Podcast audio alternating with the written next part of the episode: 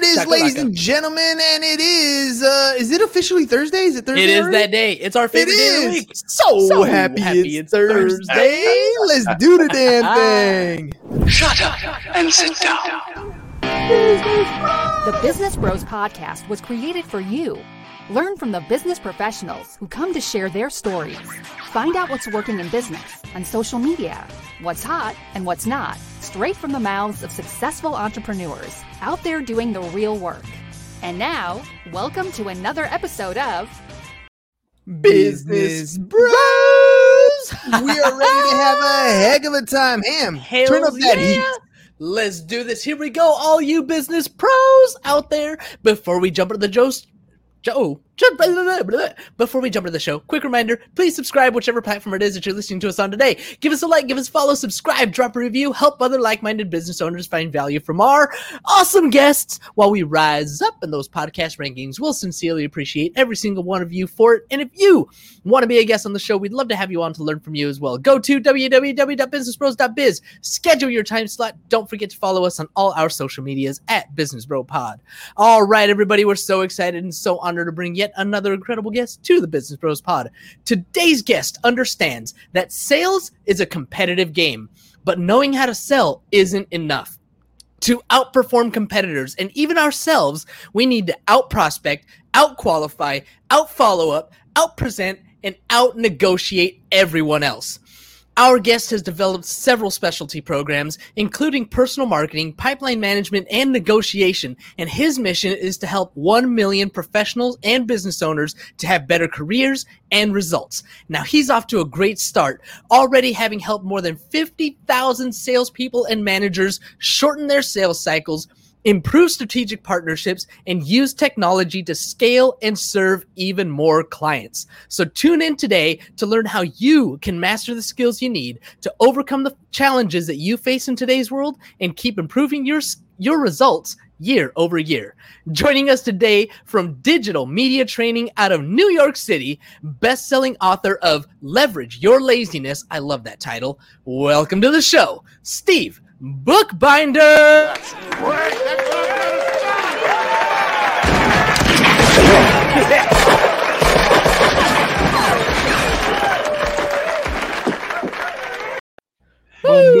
that is a great welcome. That's terrific. Thank you so much. We're well, happy to have you. Well, good to be here. And it is our favorite day of the week, SHIT, coming all the way from New York City. So I want to say thank you, first of all, for coming on the show. It's seven o'clock New your York time. New York City. New York City. But we are here. All right, Steve. Uh, sales, man, it is not the easiest game. People, uh, I was listening to a Billy Gene podcast today, uh, and he was talking about how entrepreneurs risk it all. We go into this game uh, usually not knowing where our next paycheck's going to come from. We go in with that that mentality of we're about to grind, uh, and we could lose at any time simply by doing nothing. How did you get into the sales space? well, uh, I actually got in by mistake. And uh, just as an aside, after I was in, after I became a sales trainer, in the course of talking to 50,000 salespeople live and in person all over the world, I started every class by going, telling him I got into sales by mistake. Is anybody else in the room also go into sales by mistake? Just a show of hands. So far, from my my um, uh, informal polling, ninety five percent of the people I've met have gotten into sales by mistake. Like me, they were going to be an architect. Sales. They were going to be, you know, doing whatever, what doctor, lawyer. I've seen people get out of being a lawyer because they didn't really like they thought it was going to be like courtroom drama. It wasn't. It was being in a library all day. Actually, what they wanted was the presenting. Actually, sales was actually a better uh, uh, job for them. So uh, once you're in it, it's the greatest job in the world, and all other jobs look boring. But when I originally was in it, I got to tell you the story. I, I was actually trying to avoid sales. I was uh, a stand-up comic at night and a great night job, but I needed a day job. So during the day, I didn't want sales. I don't even remember why I didn't like sales. But I think it's because when you look at a salesperson depicted in a movie or a TV show, you know, it's always the butt of a joke. It's always like, you know, the stupidest person is, is the salesperson. So there's no reason to ever want to go into sales. So I, I went. It's worse. It's so much worse. Exactly. Thank you. Yeah. So, uh, uh, and so I, I go into uh, a- uh, advertising because it's kind of creative and they don't pay hardly anything. And it was great. And so here I am during the day working in this stupid job in advertising, creative but no money. And at night I'm a stand-up comic. And my wife, who was not in sales, not in sales, but very persuasive, she has this job in television where she used to have an office that overlooked where the salespeople, the ad salespeople, parked their cars. And one day she calls me from the office. She goes, You know, I'm looking out the window and I'm noticing how much nicer the ad salespeople's cars are than our car. I don't know what I'm thinking. You might want to be thinking about sales. And with that, sales, all of a sudden, I surrender to your will. oh yes, I reluctantly I go into it. I don't know what I'm doing. And what's funny is um, I don't know anything about sales. However, as a trained actor and a stand-up, and I had done improv, I was just good at imitating other people. So what I literally did, I took it like it was like a part in a play. I would like walk like what I thought a salesperson. I would, I, and, and I like I knew a really good salesperson that when they got a very tough to answer question, before they'd come up with a great answer, before they'd roll out their answer, they'd stroke their chin. So I used to imitate this. I would stroke my chin. If I got, uh, you know, if the customer gave me a big complaint, uh, here's why I can't afford it. I'd be sort hoping that maybe somehow that would generate the friction and cause, I don't know, a great idea to happen in my head. And that didn't happen at all. Um, but but uh, I, will tell you what what happened uh, little by little by little. So I got a chance really to learn how selling works, not from a book and not really even from listening to people's advice because people tell you all kinds of things that they mm. think are right, sound right, they're just wrong. I'll give you the number one.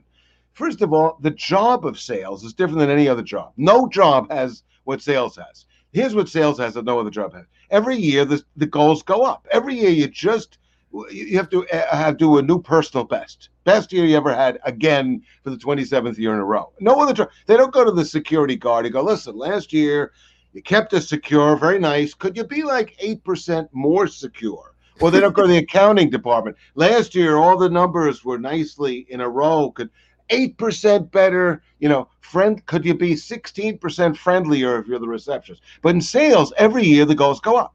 So presumably, every year you're working as hard as you can, the goals go up, right? So I go around the world and I ask people, so uh, that's what the goal. So how are you going to make more sales this year than last year? And everybody, everybody, I'm telling you, everybody from all over the world gives me the same answers. They they spit them out so fast in the same order that I tell them what they're going to tell me before they tell me. I tell them, What, here's what is it? Here's what you can tell me: work harder, work smarter, be more productive.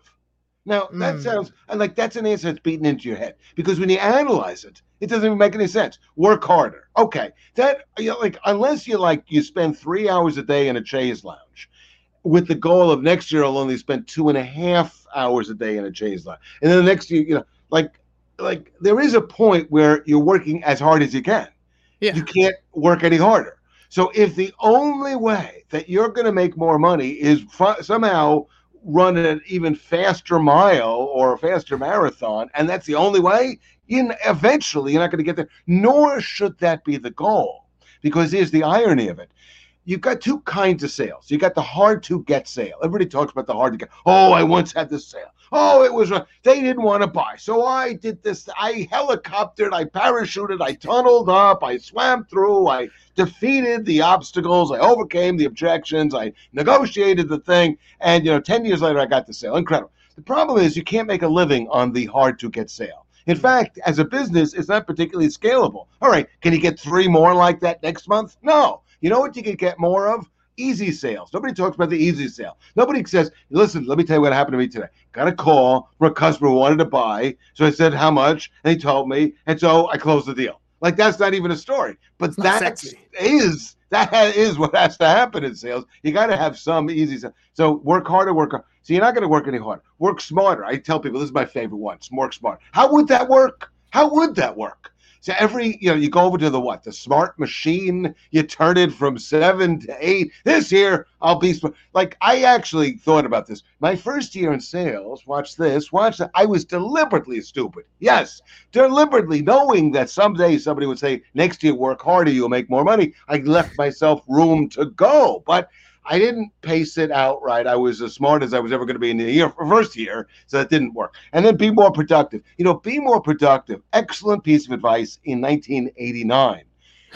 but after that, we are in 2021 up to our eyeballs in productivity tools. There mm. is no absence, no lack, no shortage of the latest every tool, every piece of technology. And so that won't work. I'll tell you what will work Every year the goals go up. You can't actually expect to work harder, smarter, or be more productive. But here are the three things you can do, and this is what I teach. You could change the first of all your word choice. Word choice. Literally, not what you almost said, not the concept you were trying to communicate, but literally the challenge of just talking to somebody in the same room, it's hard enough. People barely communicate. But when they're over video or it's over the phone or it's by email or it's, you know, uh, so, you know, uh, it's a it's an in-mail exchange. Uh, the you know somehow you've got to come up with the right word choice, and optimizing your word choice is a way that you can start to improve your performance. Second one is um, pipeline management, and it's it's really it's really about how what you track, but it's pipeline management. It's about how you manage your time, but it's pipeline management because pipeline management says this: sales before their sales come from your pipeline. So you got to do whatever you got to do to make a pipeline because your sale is not going to come from any old place. It's going to come from your pipeline. And so what you need to do is change your time management, your territory management, the priorities, how you prospect, how you word choice, who you're going after, everything you do in order to make the pipeline you need, given your ratios, for you to be successful. So it's, you could change your pipeline, you could change your word choice. And the third one is what do you track? You know, and salespeople, you know, it's funny, we're terrible at tracking. That's a, the, the irony is we're always asked to track stuff. We're the worst at track. You know who's good at tracking? Accountants, but they're not asked to track. We, we have to, and we're not only terrible at tracking, but it's very difficult to track, you know, because you find things like, uh, you know, like uh, I'm tracking how many people I contacted. Wait a minute, does that include when I automated contacted them through an automated email program? Well, how do I count that? So you know, so a lot of things you can't track. But people, when, here's the bigger question: Why do you track? Why, why do you track anything? I ask salesmen, why do you track? And the answer they always give me is, well, some boss or somebody else needs to see some number for whatever reason. I guess they don't think I'm working hard. But the reality is, there's two reasons that you're tracking if you're doing it right. And this is what I teach. You're tracking because you need to be your own coach and you need to be your own cheerleader. You hmm. need to be your own cheerleader because things are depressing. We don't have sales batting averages like, you know, nine out of 10. We've got sales batting averages like one out of a thousand kind of thing. So, you know, you know, so inherently it's just very disappointing. It's worse than baseball, where you you know the 300 hitter misses seven out of ten times. We are just like we hardly uh, like if you it, blowing it away is you know, get one you know you get two out of a 100 instead of one out of a 100. And so uh, you have to do what I call track benchmarks. Benchmarks, like how many days in a row can I continue to call one new person I've never spoken to? That would be an example of a benchmark. Keeping that kind of a streak alive get, gets you psyched up. You get in the morning and you go, ah, ah, 57 days in a row I've done. I can't give up now. I've got this great streak. So then, then you've got the be your own coach, which is the uh, conversion metrics. I got to look at things, and I'll and I'll and I'll tell you one of the things I started to look at. In order to get a sale, I got to get somebody who I meet once. No matter what else I do, I have to get them to meet me one more time, at least one more time. Mm-hmm. And the irony is now I look at this as, as so important. But in the, you know, I, I argue the point with salespeople. I said, did you have a meeting? Yeah, have the meeting. Go, oh, it was a great meeting. Tell me about the meeting. Well, I told them, and then I told, then they told me their needs, and I told them this, and I told them that, and they told me their needs, and we shook hands, and then they told me, get me a proposal, and I said, okay, I'm going to tell you your own story back to you, and you tell me if it's still as optimistic as you made it sound. First, you had an appointment to see them. And I don't know about you, but you know, my parents used to say to know me is to love me. I bet your parents said to know you is to love you. Before they met you, they didn't even know you. But then then they had a chance to meet you. You had your meeting. During that course, they got to know you, presumably fall in love with you. And so now, now that you've had this meeting, now what do you have? Well, let's just look at what we've our scorecard. You don't have a meeting any longer because you used that one up, but you do have a homework assignment. They haven't agreed to anything, including even looking at the proposal, but you've given yourself a two hour homework assignment of writing a proposal.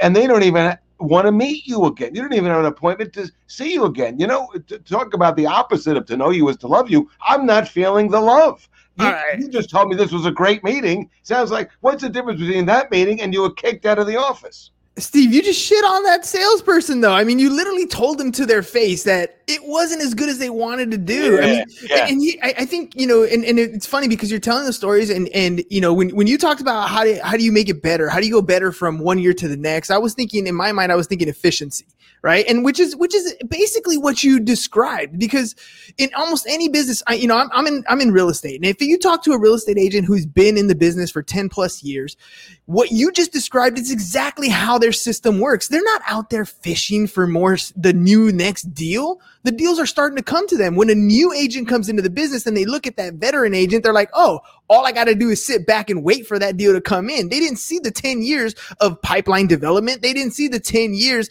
of implementing these whatever you call it, a drip campaign, whether it's a direct mail campaign, whatever it is to continue to nurture those relationships. They didn't see all that. So when you're building, you know, what you're describing is is steps that a that a that a salesperson needs to take from the beginning to start implementing these things and putting these processes in place because they're not going to go out and hunt every single day. And I love the idea of the streak, by the way. That thing's awesome. You know, you know that the streak is actually a thing on Snapchat. Like my kids, uh, they they have streaks with their friends. I guess Snapchat gives you some sort of score if you continuously talk back and forth every single day. But that's powerful. That is building a habit. That's like if you want to, you know, I get up every morning, I do 200 push-ups, 200 sit-ups, and when I don't do it, I feel like I miss my streak. I can't not go my, go on my day without hitting that thing. Maintaining that discipline is part of those routines and those habits that you put in place internally before it makes a difference. Uh, And and I- I'm curious when you're talking to uh, these these uh, people who are trying to improve, when they come to you, is it the first time they're going to get into sales business into the sales business, or have they been in the business for a while and they just can't seem to get in a groove? Oh, so I I I have uh, different kinds of audiences. So I work with people who are new to sales, but most of the audiences I deal with, they're in sales for uh, it, it, it'll fall if they're new. That means they've been in sales for less than five years. If they're experienced, it'll be like a ten to twenty year group, and both of them, both kinds of groups have their as a sales trainer, I could spot areas where they can improve. Both of them can improve in very different ways. But the biggest thing that they can improve, it's really the psychology of it. People think that because sales has this, in theory, unlimited income, people will have an unlimited and therefore uncapped, untapped, unceilinged uh, uh, motivation to e- eternally improve. But you find that, as especially if you go as I do, working with many different kinds of companies across many different industries for a long time. You get to see that most people within a business make about the same amount of money, and most people make about the same amount of money every year. And so people that are selling a certain kind of insurance make about the same as each other, and people that sell boats make about the same as each other, and people that sell you know uh, commercial services make about the same as each other. So you you you, you uh, see that. So the the motivation wasn't the uncapped potential. It's all personal. Here's another thing. Everybody tells me they know how to sell. In fact, I start programs by going, Does anybody here not know how to sell? Does everybody know how to sell? Everybody knows how to sell. Oh, so you know how to sell. Oh, I, I, I don't know why I thought I needed all day for a workshop if you already know how to sell. Selling, though, is not about knowing how to sell. Everybody knows how to sell. Here's how to sell. Have a conversation. That's the whole sales training. The question is um, not how to sell, but not how to close one deal, but how to create a deal flow and, Yeah. and lead flow. And so I think people mistake, and you, you pointed out the more experienced person, you look at the more experienced. I used to watch the most experienced person. And you know what? This is what their world looked like to me.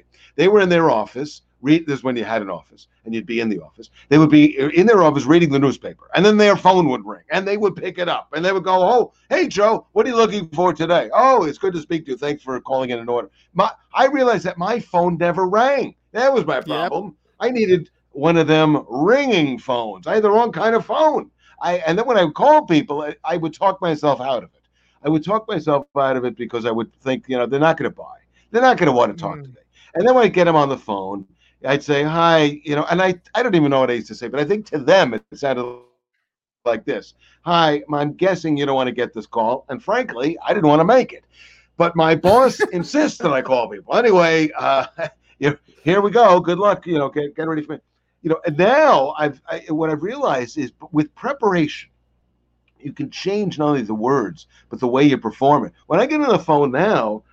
I think it sounds to people like, "Are you seat belted in place?" No, you better get seat belted. I'm going to tell you a story. It's going to blow your head clean off your shoulders. like if even you're not enthusiastic, why should the other person be?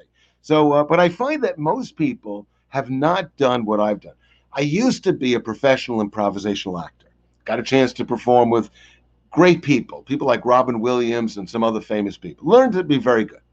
However, I'm even better when I don't make it up as I go along. I just look like I make it up. That's actually better. I, salespeople are always using their improv skills when they should be using their rehearsed skills. When they get the most critical questions in the world, the whole sale ultimately ends up hinging on these questions. What do you sell? What makes you different? What makes you better? What makes it worth the money? Eh, Maybe not in, literally in those words, but you got to know that every single customer is always wondering what do you sell? And what, what's the difference between what you tell me you sell me and you know and other people are selling? What makes it better? What's the advantage of buying from me what makes it worth it so i ask salespeople uh, what's your answer to these questions? Which you know if you've been in sales five minutes you got to have a great answer for and what i find is that salespeople make up their answers in the same way that cartoon characters run you ever see a cartoon character first they're not running then they move their legs. Then they're still not moving. Then they get a lot of smoke occurs around the legs. Then with a funny sound effect, they're gone. Say, I mean, I guess I literally had this conversation with a salesperson in Canada. I said, Yeah, but you're forgetting this one part. Then the road gets turned and they ran into they run into a wall. "Oh yes, that's right. That's what. Well, that would at least be funny. At the, but it's sad. This guy literally said this to me. He goes, "Listen, Steve, next Wednesday, I have a conversation with a customer. If it goes well, I'm going to close a convers. Uh, I'm going to close a five million dollar sale." Hmm. So what? Let me hear that again. Next Wednesday, If and if goes it's a well. good conversation, then you are okay. Uh, uh, let me ask you a question: How are you going to open the conversation? And this is what he says: How am I going to open? How am I going to open? Yeah. so what I'm going to do? What I'm? I think what I'm. gonna- I'm going to st- stand. No, fir- I'm going to stand. I'm gonna, no, actually, I'm going to sit. I'm going to. No, I'm going to stand first, then sit. Then I'm going to show them. No, I'm going to ask them. I'm going to tell them. And I said, hold on. You're He didn't have killing an answer. You're No answer. making up your answers. You go. You're having a meeting next week. You're telling me if the conversation goes well. What do you? What's your plan? You're going to make up the conversation as you go along. That's the plan. You know what I would do? 60% of the time, it works every time. exactly. Exactly. In fact, the remembering the famous exception is what salespeople do because they once remember the one time they were like, you know, in uh, in uh, uh, Mad Men, they came out with a great uh, idea at the right moment, but you forget the 900 times it didn't work. You didn't have a, such a great answer. And so, uh, you know, so uh, what I teach now is preparation. You could prepare for the conversation. And as a result, you could think it out differently. You could slow it down in your head. You could ask different questions. You need to have different conversations. I also think that salespeople need to have different conversations because the buyer is completely different. Everything anybody has done that you were doing prior to March of 2020, it's now that's all part of the old days. When people go, you know, in the old days, you know, when the old days were up until March Last- of 2020 Last So- year, yeah. yeah. So if you tell me, you know what I used to do? I don't care what you used to. Do. You know what they used to do? They used to ride horses. What difference does it make what you used to do? What difference does it make how you used to sell before the internet or Even if you told me I've been using LinkedIn for 10 years, okay, so have I. But you know what? It's completely different now than it was. And people are on it differently and they communicate differently. So every so you know what the biggest skill that salespeople have to learn? I'll tell you the biggest skill. You, because you can't be in sales without a, a lot of knowledge about a lot of different kind of technologies and processes and words. And the, the biggest skill is learning a new skill. Like in, in about mm-hmm. three months, there's going to be a new thing. I don't know what it is new hardware, software, app. It, and everybody is going to be expected to be great at this skill in three months. And they haven't even invented it yet. If you're slow, if you're six months, you're like behind the thing. You know who's going to excel? The person who's good at learning new skills. You know who's good at learning new skills? People who are learning all the time. But the mm. people who have the attitude, no, I know how to sell, and therefore my mind is closed to learning all the time. It's like that learning muscle atrophy. If you're doing all those push-ups a day, you understand that. You know what does it take to grow muscle? Even if you're doing 200 push-ups a day, at first you were probably growing your muscles at a certain you know way, but after a while, the the metabolism that changes actually you know maintain and to grow and the, the, the nature of everything so you know you, you, i think people have to think differently the buyer is differently we got to learn new skills differently they're on to the sales tricks actually it's a better salesperson We get- who doesn't sound like a salesperson Yeah, we get pitched so often. I mean, everything on my news feed, everything on my Instagram feed, everything on Twitter, eh, you get pitched all the time. So, as the buyer, you know kind of what's coming. So, the seller needs to be even more skilled at the basics, the fundamentals. What you're describing to me was the fundamentals, right? Handling objections. You know what the big questions are, you know what's coming your way and you should have an answer. And and it's funny that you keep mentioning the improv, but everything that you need to do in sales seems to be scripted. If I'm hearing you corrected, and and and and, and correctly, if I'm hearing you correctly, the the script and the way you're describing it isn't something that you read verbatim. It's not word for word. You're internalizing these things, and you're gonna make it part of your own. It's kind of like when you when you see some of these great actors and they ad lib certain scenes. You don't know the difference between what was ad libbed and what was scripted, and the reason is because they knew the script inside and out. They knew what the character themselves is trying to portray, and so when they're sitting in this scenario, they can kind of alter it based on that mood, based on that uh, line that comes out. But the the gist of it, the the goal, the the direction that you're going in, that remains the same, right? I mean, is, am I hearing you correctly?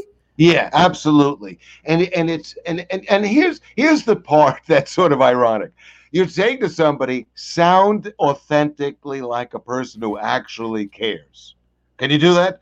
And the salesperson is like struggling with being, you know, doing a- an authentic performance because they're not used to actually thinking about the customer. They're thinking about themselves. Most salespeople actually don't even know the most important thing about the customer. I ask a lot of my clients, how does your customer make money? What business are they in? It's a, they're a law firm. They're a store. They're a chain of stores. I sell to uh, companies that are airlines. Okay, great. How do they make money? And you know what, what you learn is that people are guess they're guessing how the customer makes money. The reason I mention that is unless you understand your customer's customer and how your customer makes money, then you can't possibly understand them. And if you can't, you can't actually help them. To put it another way, the ironic the most ironic thing about sales is we are in the unsolicited advice business. Nobody famously nobody likes unsolicited advice. My mother used to be a fountain of unsolicited advice. I, I once had a conversation with her went two words. I started to say a story about my daughter. I said my daughter she cut me off. She goes you know what you ought to be doing with your daughter? Like you know at that moment what am i going to take notes? What mom? What should i be doing? So nobody likes But that's what salespeople do. They sit down with a customer for like a minute. They go, "So tell me your problems." Uh, mm, mm, mm. Got it. You know what you want to do, and you know what they always come up with. You know what you want to do? Buy from me. That's like if you only Mhm. have a hammer, everything looks like a nail. You know what you need? A hammer for that particular nail. And so, but if you really cared, what you'd be saying to yourself is, I'm trying to build a business of the right fit customers. Let me really help. Let me try not to talk them into anything. Let me just see if I can help them figure out what to do by understanding, you know, getting the right information. But even the getting the right information, here, here's a here's another classic example thing I started with. We think we were told certain things, they sound right, but they're not. Yeah, watch this. Every salesperson is told, find the needs. Find the need. My favorite of all sales expressions, sales training expressions, is this one. Probe to find the needs. I always like That just sounds invasive. Oh my God, it sounds so medical. And it, ouch, uh, Mr. Prospect, what do you need? Because if you don't tell me, I'm trained to probe. To, don't make me probe to find those needs, please. So, uh, but even if the person tells you the needs, watch the irony of this. If I tell you my needs, you know what that means? I still need the things I need. I knew what I needed, and I didn't do anything about it. And, and the proof of that is I'm still needing that thing that I need, right? So if I didn't do anything about this need, and you're asking me for a list of things that I didn't yet do anything about, why not say it this way? What do you need? I mean, not that you would buy it, but you would have it on your mind, but never buy a solution for it. Couldn't you give me that list? Why would I want that list? Why do I want the list of things you're probably not buying, but are on your mind? That's the wrong question to ask. What do you need? You know, it's, the doctor doesn't do it like that. They, the doctor examines you and helps you determine. Uh, you know, and here's a better question, by the way. If somebody says what they need, you know what I need? I need the blah blah blah. Ask them how long you've been looking. How come you didn't pick a solution yet? Not And you what, know what but why. No, forget everything. Just how come you haven't picked one yet? Because there's a reason they haven't picked one yet. And you know who knows that reason? The only uh, the other person in the conversation. If we ask them, what's the reason? How come you haven't? How long have you known you had this need? Oh, two months. Really? You have the internet, right? Yeah. So in theory, whatever the problem is, you could have found a solution in like a second, right? Google. Yeah. Google. But it's been two months and you haven't picked one. How come? Well, and they would their answer would start with these words. Well, you see, the thing is, uh, you see, the thing, you know, the thing that is, that's why they didn't buy anything. Only two of us in the conversation, but only one knows the thing. If I knew the thing, then I'd be in a better position to position my sale to fit with with your life. So let's ask different questions, find out a different way to uh, uh, connect uh, how we can help the customer. Let's figure out what it is they're trying to do. By the way, if you don't want your, your conversation to sound unsolicited, which they'll tend to, uh, you have to do this. You have to ask, even if uh, even if you think you already know. Ask. You don't only ask questions. I ask a salesman, why do you ask questions? I go to learn something you don't know. I go, you know what? That's only one of three reasons you ask questions. You ask questions to find things you don't know, like one out of ten times, but to change the subject, to get a reaction. You ask, listen, learn, then help, then help. But if you don't ask and you don't listen and you don't learn, you just try to help. Same help doesn't it isn't appreciated. It doesn't sound uh, helpful. So we got to do those kind of things. We got to change the style, but more off, more important, we got to change the way we think about sales. From uh, how do I close somebody to how do I create a pipeline of people who want to do business with me. Man, Steve, it is rare that I do an episode and hardly put in a word, but you've given us so much valuable information today. I mean, just just the whole thing about everything from what we're already doing, what we're saying, and how we're doing it all wrong, and here's how you should be doing it. I mean, very, very valuable information today. And I know that listeners are going to be like, okay, this guy knows what he's talking about. I want to get more information from him. How can people get a hold of you if they want to work with you? Well, you know, one way you could do it, there's this thing, email. I love it. I check it all the time. Uh, I want you to uh, go to go to LinkedIn. Find me on LinkedIn. I'm Steve Bookbinder. I'm the CEO, uh, author, speaker for uh, digital media training, DM training. Um, but you can email me at steve at dmtraining.net and you see my uh, Twitter handle uh, below. And if you go to our website, you'll see uh, we have free podcasts. They're free. They're on every platform. So there's that. And uh, Food for Thought is the name of that. I also do podcasts for some of my clients. So uh, we got articles out there, all kinds of stuff. All right, Steve. Last question. Uh, and I know uh, there's a lot of salespeople, including myself. All right, we got a database. We have a list of people. I haven't talked to him in forever. I'm scared to pick up the phone and call them because I don't know what to say. You've given us so much information. This is the last question I'm going to drop on you. You, somebody you haven't talked to in a while. How, what do I say to them? Okay. So let's just deal with the psychology of it. Because we don't know what to say and we fear the worst case scenario, and N- yeah, that we're going to die, that we're going to freeze, that we will not, we're afraid of being afraid. We're afraid of like just not knowing what to do. So here's how we solve it we create a thing I call They Say, I Say. They hmm. say, I say. Let's imagine the worst case scenario. I hate you. Why did you call me? Please leave me alone. Like I used to get this one. People say, How'd you get my name? How many salespeople are afraid? How'd you get, you know what I used to say? Ah, ah, I didn't know I wasn't supposed to get your name. Now, when they go, How'd you get my name? I go, You know what? I didn't know who to contact. And I asked around, and your name kept coming up. Hmm, value. All of a sudden, they're valuable on the other Oh, side. Look at that. We're flipping it around. So, you know, uh, but it's just like when I was a stand up comic. Uh, years ago, I did this routine on the uh, the uh, hecklers aren't as good as anymore. They used to be better, and I would do like a heckling uh, lesson. I would I would pick on the physically biggest guy in the in the audience, and they'd say heckle me, and whatever he said, I'd get off I'd get off stage, and I would say a funnier thing than he just said. Of course, I had the advantage of preparing.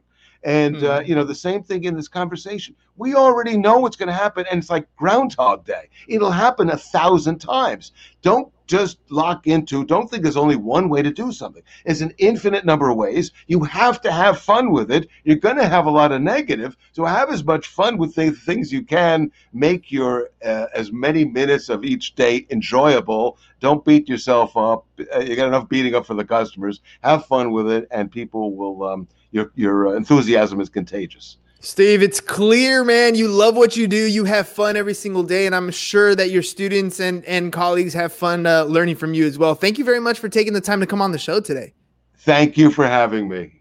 All right, ladies and gents, you heard it. Sales is a fun game. You got to learn to play. You got to be willing to get your ass on the field, scrub your, you know, scrape your knees a little bit, get up and keep going. Steve is giving us all kinds of useful information. Everything from you don't know what to say when you're about to make a phone call to practice your script and here are the thing here are the core things that you should be working on. So make sure you guys drop by his website dmtraining.net follow him on uh, twitter dm underscore training.